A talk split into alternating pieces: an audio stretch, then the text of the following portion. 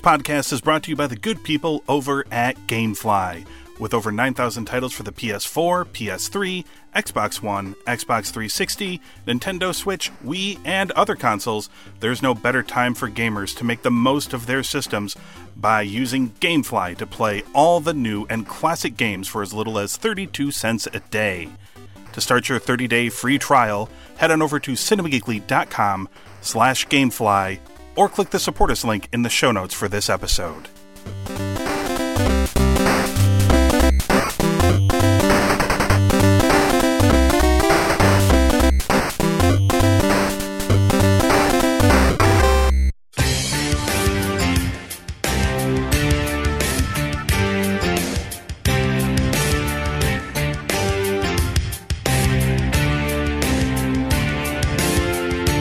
Listening to a podcast from the Cinema Geekly Podcast Network.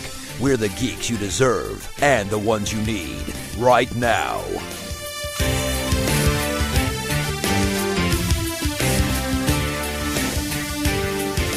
The State Farm Arena held its breath. What's Cody looking for? He almost looked like he was in a daze or a trance or something. Oh, yeah. Cody's looking to the sky. God, what's he doing? Yeah, Is, No. is his Oh, soon heaven on its way to hell? He saw something bad can happen when you're this high up. You're out of control. he, he's letting his emotion carry him away here. Oh, my God. A moonsault for the top. The leg is hooked. The leg back on is hooked. And Cody beats Wardlow to win the steel cage match. And now we know exactly what we have. Cody will be rolling in to Chicago on pay-per-view to challenge MJF finally. What the hell did we just see? in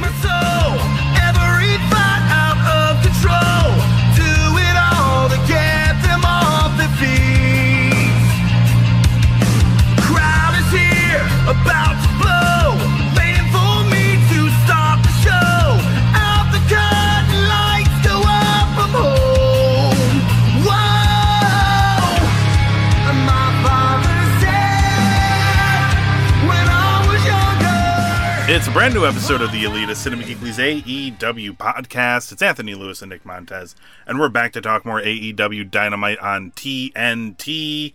Uh, before we dive into that, of course, uh, I'll just very quickly walk you through Dark this week.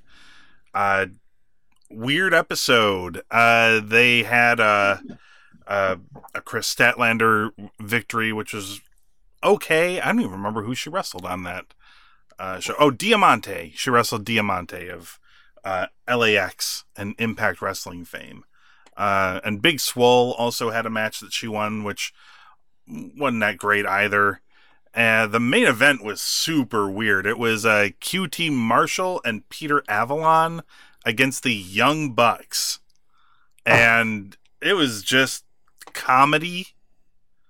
It's just weird probably the worst Young Bucks match I've seen in a long time. Really? Whoa. Uh, it wasn't like it was bad. It wasn't like, oh man, one star, but you know, it was like two and three quarters. It was it was just a comedy match where they just beat up these these goofs. That was dark. It was like a weird weird episode. Vastly different from the episode of AEW Dynamite we're going to be talking about here, Oh, brother. which was quite the show. Uh, this is episode Yes. number 20 of Dynamite on TNT. And uh, we're in uh, Atlanta, Georgia, the State Farms Arena. And this show, off to a hot start, Nick. We don't have time for introductions. It's the Battle Royal for uh, the Tag Team Battle Royal for a shot at the titles at Revolution. Uh, It's becoming more of a constant thing now. They never have time for an intro because they just pack these shows with so much. Yes, starting straight away. And here are all the teams Young Bucks, the Strong Hearts, uh, CIMA and T Hawk, SCU, the Hybrid 2, Best Friends, Jurassic Express, Private Party, Butcher and the Blade, uh, the Dark Order team of John Silver and Alex Reynolds, uh, and Santana and Ortiz. I believe that is all of the teams. Yes. Um, so early on, Jack Evans saw SCU dive onto a bunch of people and knocked everybody down. So he thought he too could try this. Uh, and everybody caught him and threw him out. Uh, T Hawk got dumped by Private Party after they hit him with a silly string. Uh, by the way, this is a both members must be eliminated to for the team to be eliminated situation. Uh, then the Dark Order spokesperson makes his on-camera debut. I've, I don't think he's ever actually appeared. Uh, and he distracted SCU, and they both got eliminated, so SCU is out. Uh, then the Dark Order geeks they get eliminated as well. Uh, Luchasaurus eliminates CIMA, and on the outside they do this little bit where they a Dark Order offers CIMA a mask, and he appears to just take it and walks to the back. so maybe he's just joining. He's just like, well, I'll sure. Uh, Nick ran. Nick Jackson runs wild on literally everyone in the battle royal, uh, but unfortunately gets back wrapped out by the butcher. Uh, Private Party eliminated by Santana and Ortiz. Uh, Luchasaurus eliminates Angelico, so the Hybrid 2 are officially out. Jurassic Express, uh, both uh, Jungle Boy and Luchasaurus are eliminated. In fact, it took like a bunch of people to eliminate Luchasaurus, but they got him over. Uh, Butcher and the Blade break up the best friends hug, and Chuck Taylor is tossed. Orange Cassidy manages to save Trent, however. Uh, and the Blade gets tossed by Matt Jackson and Trent, who are now just. They're like the uh, de facto best friends, and they do the hug. and uh, Trent and uh, I believe it's Trent and the Butcher end up on the on the apron, and Orange is there to like catch Trent if he falls, but uh, Allie the bunny goes over and kicks Orange Cassidy uh, in the balls, and uh, Trent gets knocked off the apron. So best friends are eliminated. Matt spears Butcher off the apron through the ropes. So Butcher is eliminated, and thus Butcher and Blade are eliminated, but Matt is not uh, since he went through the ropes. So it is essentially Matt Jackson against Santana and Ortiz. This is the uh, the last three men and the last two teams. Uh, Matt tries to make this comeback where he gives him a double Northern Lights suplex, tries to like Northern Lights suplex him out of the ring, uh, but that does not work. Uh, Sammy trips Matt. They hit the street sweeper on him, but when they go to throw him out, man- Matt manages to hang on to the apron. Uh, he once again gets them in a compromising position. Uh, Matt does manages to super kick Ortiz out of the ring.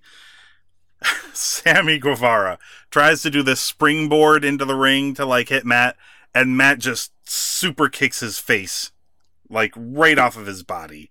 Just Sammy lands horribly, just murders him with this kick, and then he clotheslines Santana over the top rope, and the Young Bucks miraculously win and will face uh, Hangman and Kenny at the pay per view. What did you think of the battle royal?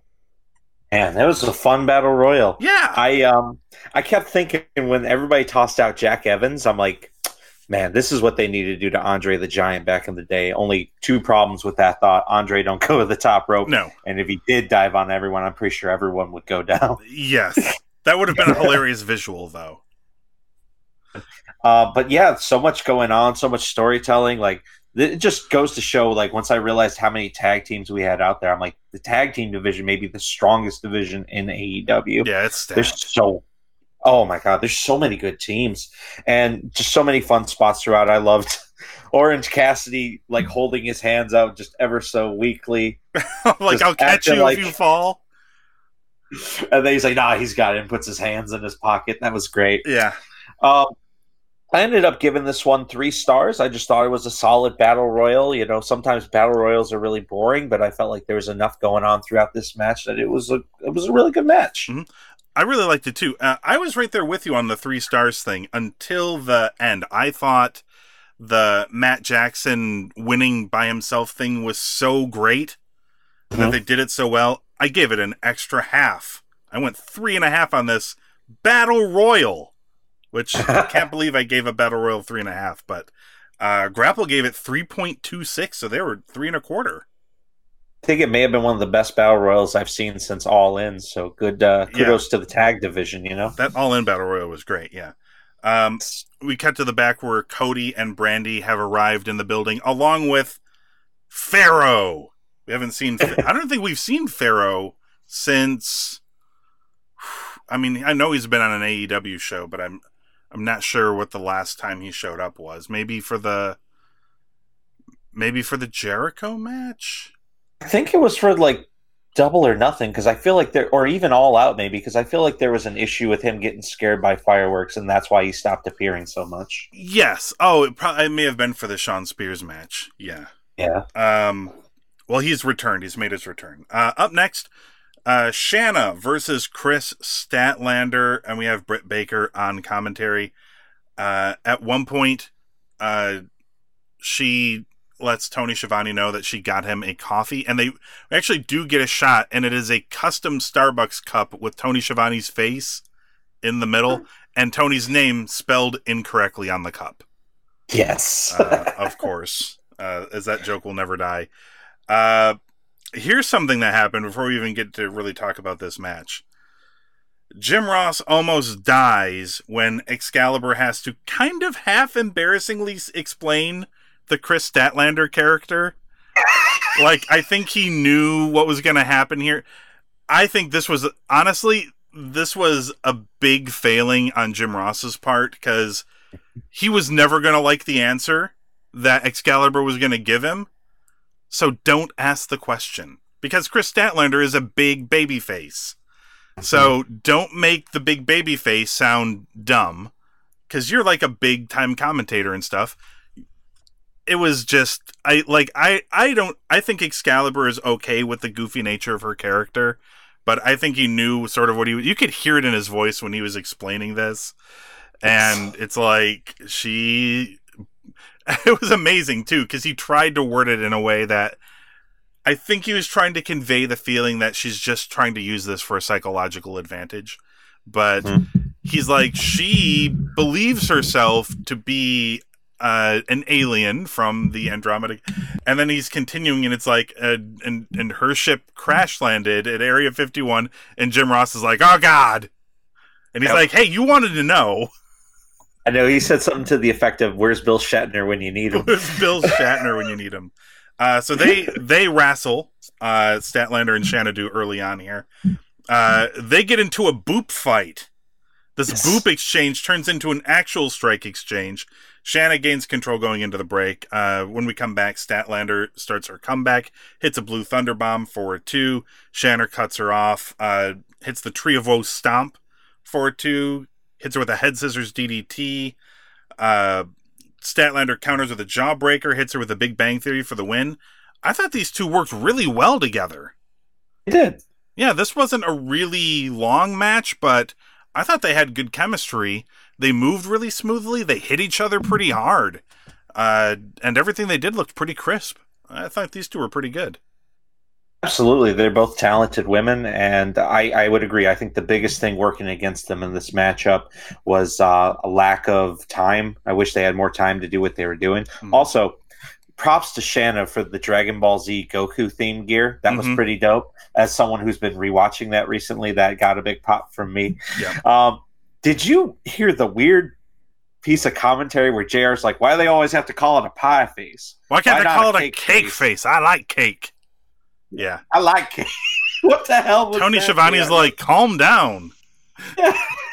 I never, I never would have found myself calling JR the weakest part of this trio, but man, Yeah.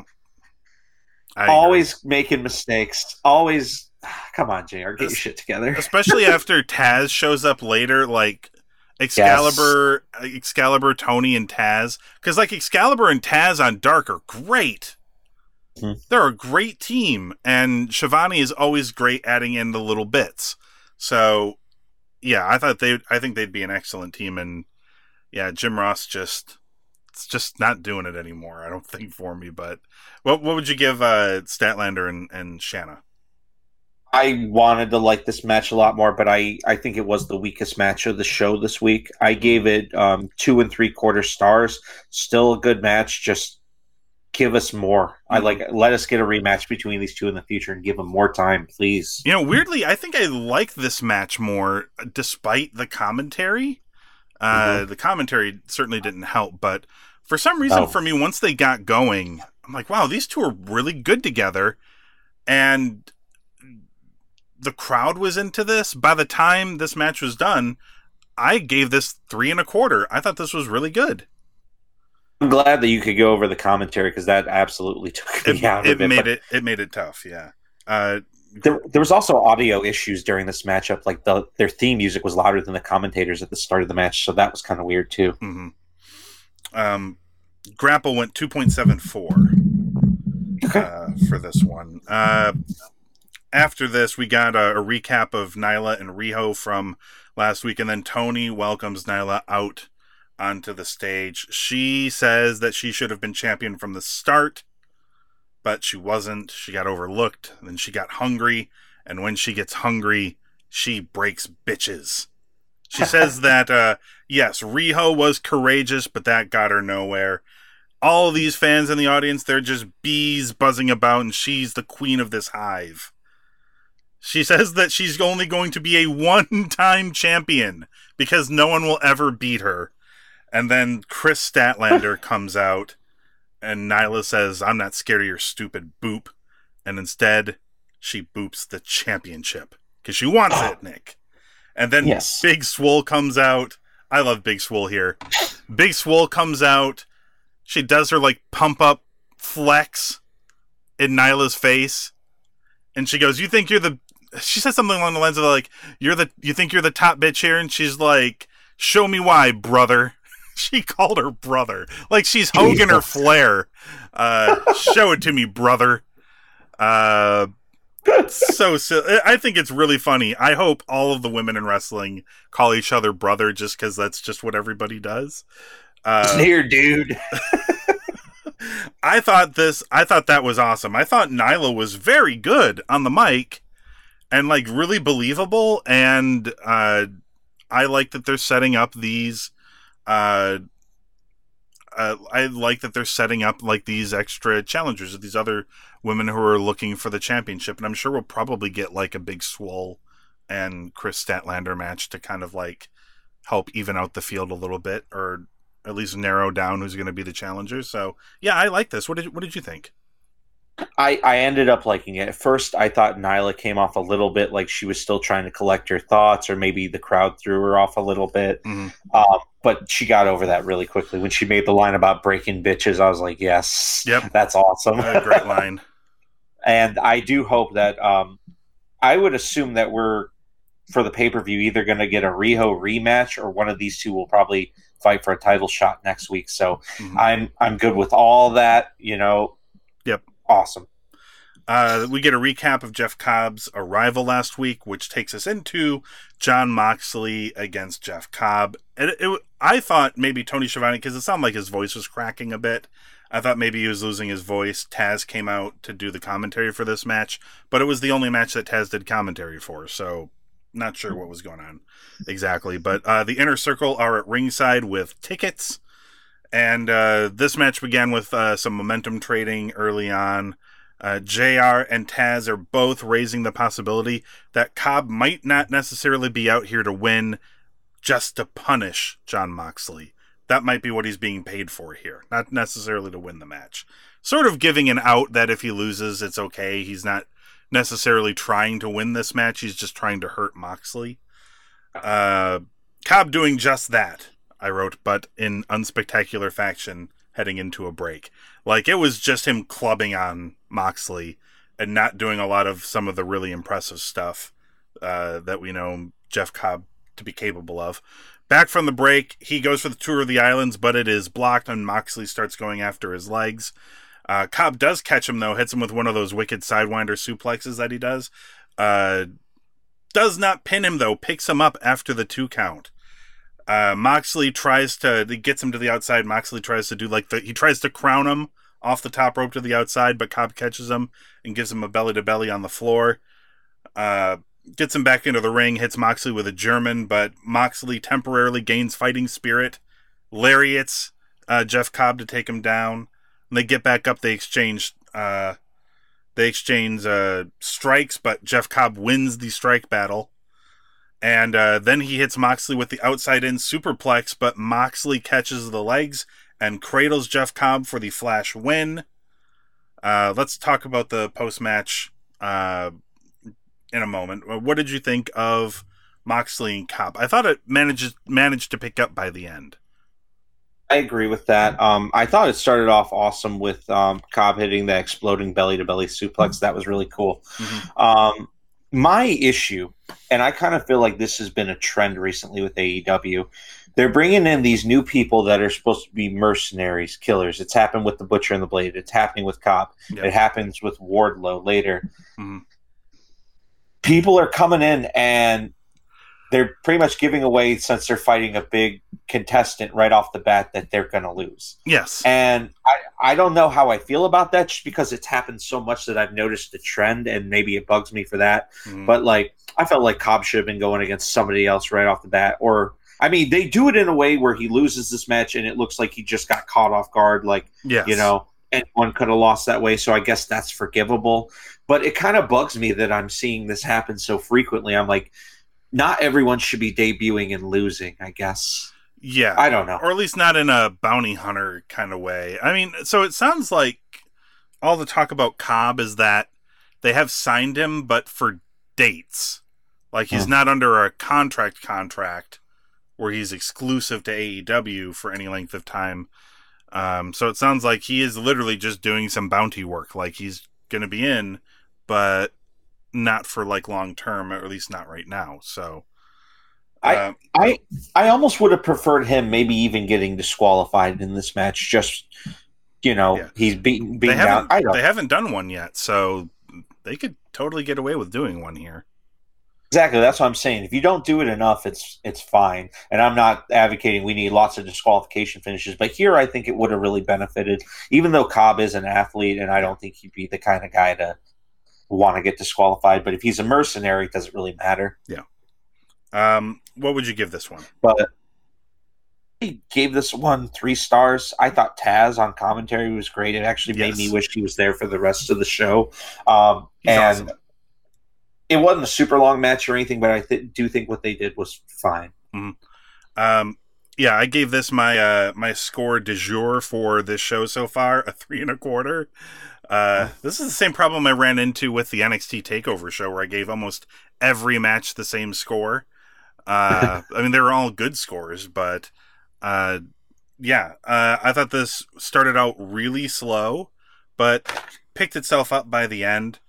Uh, and oh, by the way, Grapple gave it a three point one one. So I've been a little above Grapple this whole show, but uh, I think that may continue going forward. But uh, part of it maybe is the uh, the the aftermath too. Kind of maybe boosted my mood about this match because I just thought this aftermath was great. So like we got the one, two, three, and then by the time the bell makes its third toll, Jericho is already in the ring beating up on Mo- like they inner circle immediately gets in the ring and is beating up on Jon Moxley. Uh, Dustin comes out, but he unfortunately also gets swarmed. He only gets his hands on uh, Jake Hager for a brief moment, and then the lights go out, and Darby Allin's music plays, and holy crap, did he get an ovation here! uh he comes out and like i saw some people who were like upset that he's like why did he wait so long to come down to the ring? And i'm like i, I don't know man. Why did iron man and spider-man stop fighting in the middle of endgame to hug it out? Like you know that doesn't make any sense. Now in fairness when i've watched this back the lights going out stunned the bad guys into inaction. Like when Darby came out, they cut to like they cut back to the inner circle. They had stopped beating up anybody and were just huddled in fear by the ropes. They did not know what was happening. They were so Darby could take could take as long as he needed to because it's not like they were beating up people uh, while he was standing on the ramp. But he stood there, soaked this in, skated down to the ring, and then I wrote proceeds to do the greatest save ever where he like drills Jericho with the skateboard, covers his balls with the skateboard, so when Hager goes to knee him in the balls, he just knees the skateboard and hurts his knee. hits Sammy with the skateboard and then does like a stomp on his back with the skateboard. And Jeff Cobb goes to German Darby Allin, throws him high into the air, and Darby does the most beautiful backflip, gracefully landing onto his feet with his skateboard. And like hits Jeff Cobb with the skateboard, and Moxley comes in, hits him with the paradigm shift. And then Jericho and Moxley start brawling, but then Jericho powders, and uh, the good guys stand tall while the heels cowardly escape. I thought this was awesome. Yeah, and that ovation that that Darby got that made me happy. Like because I thought cow. the angle where he got his throat hit was a great angle, and Mhm. the fact that he was gone selling it made this even more impactful. Like they know how they're building these stars; they're doing a great job with it, and Yep. Darby is proof of that. The show continued to pick up with Kenny Omega and Hangman Page against the Lucha Brothers for the AEW Tag Team Championship. So early on, it's all Kenny and Hangman. Uh, they hit the You Can't Escape combo for a two. Then Phoenix just smashes Kenny with a super kick to finally take control. There's a hot series of double teams leading into the break from the Lucha Brothers. Uh, coming back from the break, Kenny hits a leaping DDT on Pentagon to make the tag to Page. He runs wild. Uh, they hit the double team pop up German suplex on Pentagon. And when Kenny tries this on Phoenix, Phoenix turns it into a twisting cutter. And then when Kenny goes to check on Page, Penta vaults off of Page's back and just hits Kenny with this wild looking uh, Canadian destroyer. Uh, both Phoenix and Kenny are on the apron and they're having like this great uh, this great battle on the apron.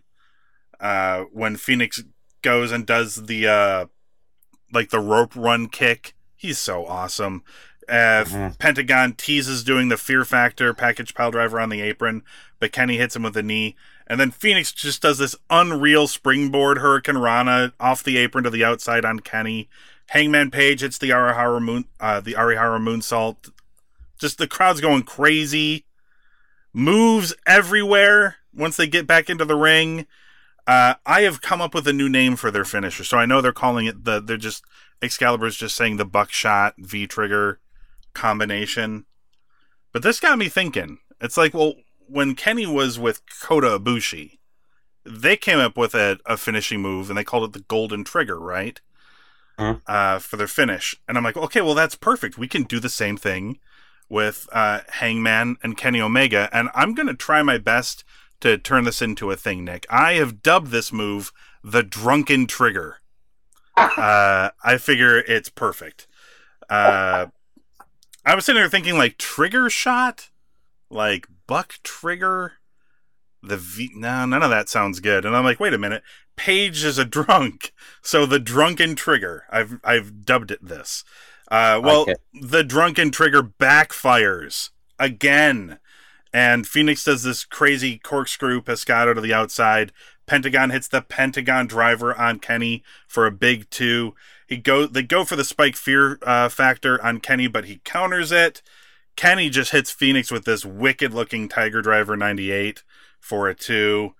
Uh, Phoenix manages to to get in a little bit of offense momentarily. Goes for his uh his rope whip hook kick thing that he does, but Kenny ducks it and they hit him with the drunken trigger for the win. I wrote, "Holy crap. This is a great match. What did you think, Nick?" Man, match of the show. Oh Tag yeah. team division on fire still. Man, Yes. great match. I loved it. Um, I did notice a couple things that made me laugh throughout the match. First of all, Kenny coming down to the ring. He uh, blushes upon entering the ring because somebody's holding up a sign asking him to marry them. Yes. and uh, obviously, one of the highlights of every week is uh, the piece of information above Hangman Page's uh, um, name tag. I believe this week it said "Como se dice yeehaw?" with a question mark, um, which tra- roughly translates to "How do you say yeehaw?" Awesome. But yeah, just an amazing match. Pentagon's a freak, man. Like Yep. the stuff he Pentagon. does is incredible. Pentagon is awesome. Phoenix is I don't even know how to describe Phoenix. He just comes from he might come from a different universe. Yes, that's what I meant to say. Phoenix is a freak. Like Yes. they're both amazing. They're but both Phoenix, awesome, but the the way he wa- just so casually walks that top rope is no. It's amazing. he's Um, unreal. And like anytime I see the Lucha Brothers in any mixture of the elite, I know I'm going to get something probably in the high or in the higher star range, and and no no difference here. I gave this one four stars. Yep. Um, just a hell of a matchup. Tag team division is the highlight of all these shows. It's the best. Yeah, I was feeling this match. I, I'm like early on. I'm like, okay, well this will this will be good, and yeah, it's been pretty good. But I don't know. By that after that break, this thing just went into another dimension for me. Uh, and they're just hitting on all gears. I thought this match was awesome. I went four and a half. I went the full. I didn't go the full five. I didn't even go three quarters, but I did go four and a half. This might be my. f- I don't know. I have to go back and look at other dynamites, but uh, this could be my favorite match I've seen on a dynamite. Uh, I thought this match ruled. Four point two eight from uh, the good people over at uh, Grapple. Uh, after this match, uh, the Young Bucks are down to help Kenny up, uh, and Page chugs a giant beer. This is a pretty. This had to be like a thirty-two ounce beer, I think, and he just downed it real quick. and don't, and and don't forget that they were basically fighting over Kenny in the ring, like the Bucks. a little bit, yeah, to like help him up, yeah. And then Hangman wanted to pull him over, and he was like, "Stop! What are you guys doing?" You know, Yeah, and Kenny was even like, "What's going on?" Yeah. a little bit more dissension still there. hmm Uh, then we got a piece unveiling the AEW toy line. Nick, I'm sure this got you excited. Uh, that so this I saw this before I even watched the show, and I am Ah. quite excited. I actually just listened to an interview from one of the guys that work uh, for the company that's doing these. I Wicked believe Cool, I think it is. Wicked Cool Toys, I think it is. That's doing it. um, the the guy who uh, runs one of the guys that runs Wicked Cool Toys used to run Jakks back in the day. Ah, Um, and I actually, Zack Ryder and Kurt Hawkins just interviewed him for a podcast earlier in the day where he was dropping subtle hints about this. And they were like, oh, we heard there's something in the works. And then they get unveiled tonight. So great timing with that. yes. Um, these figures are great. If anyone out there collects WWE Ultimate figures, they're basically the same type of articulation.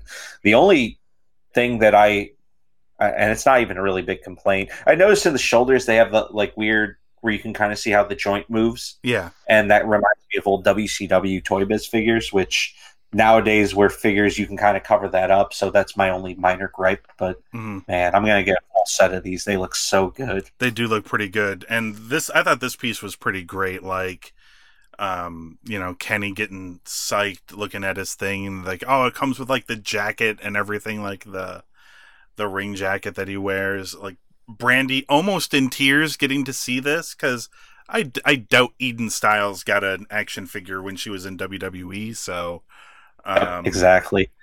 so she almost in tears over this. Cody, Cody losing his mind over his his figure, and then the best line. I love that they just put it in here. Cody goes because they gave him a sledgehammer from Double or Nothing, and Cody goes, "Oh, the internet's gonna love the sledgehammer." Like I, Oh. I laugh so hard because there are definitely going to be people there. It's just a Triple H. You're ripping off Triple H.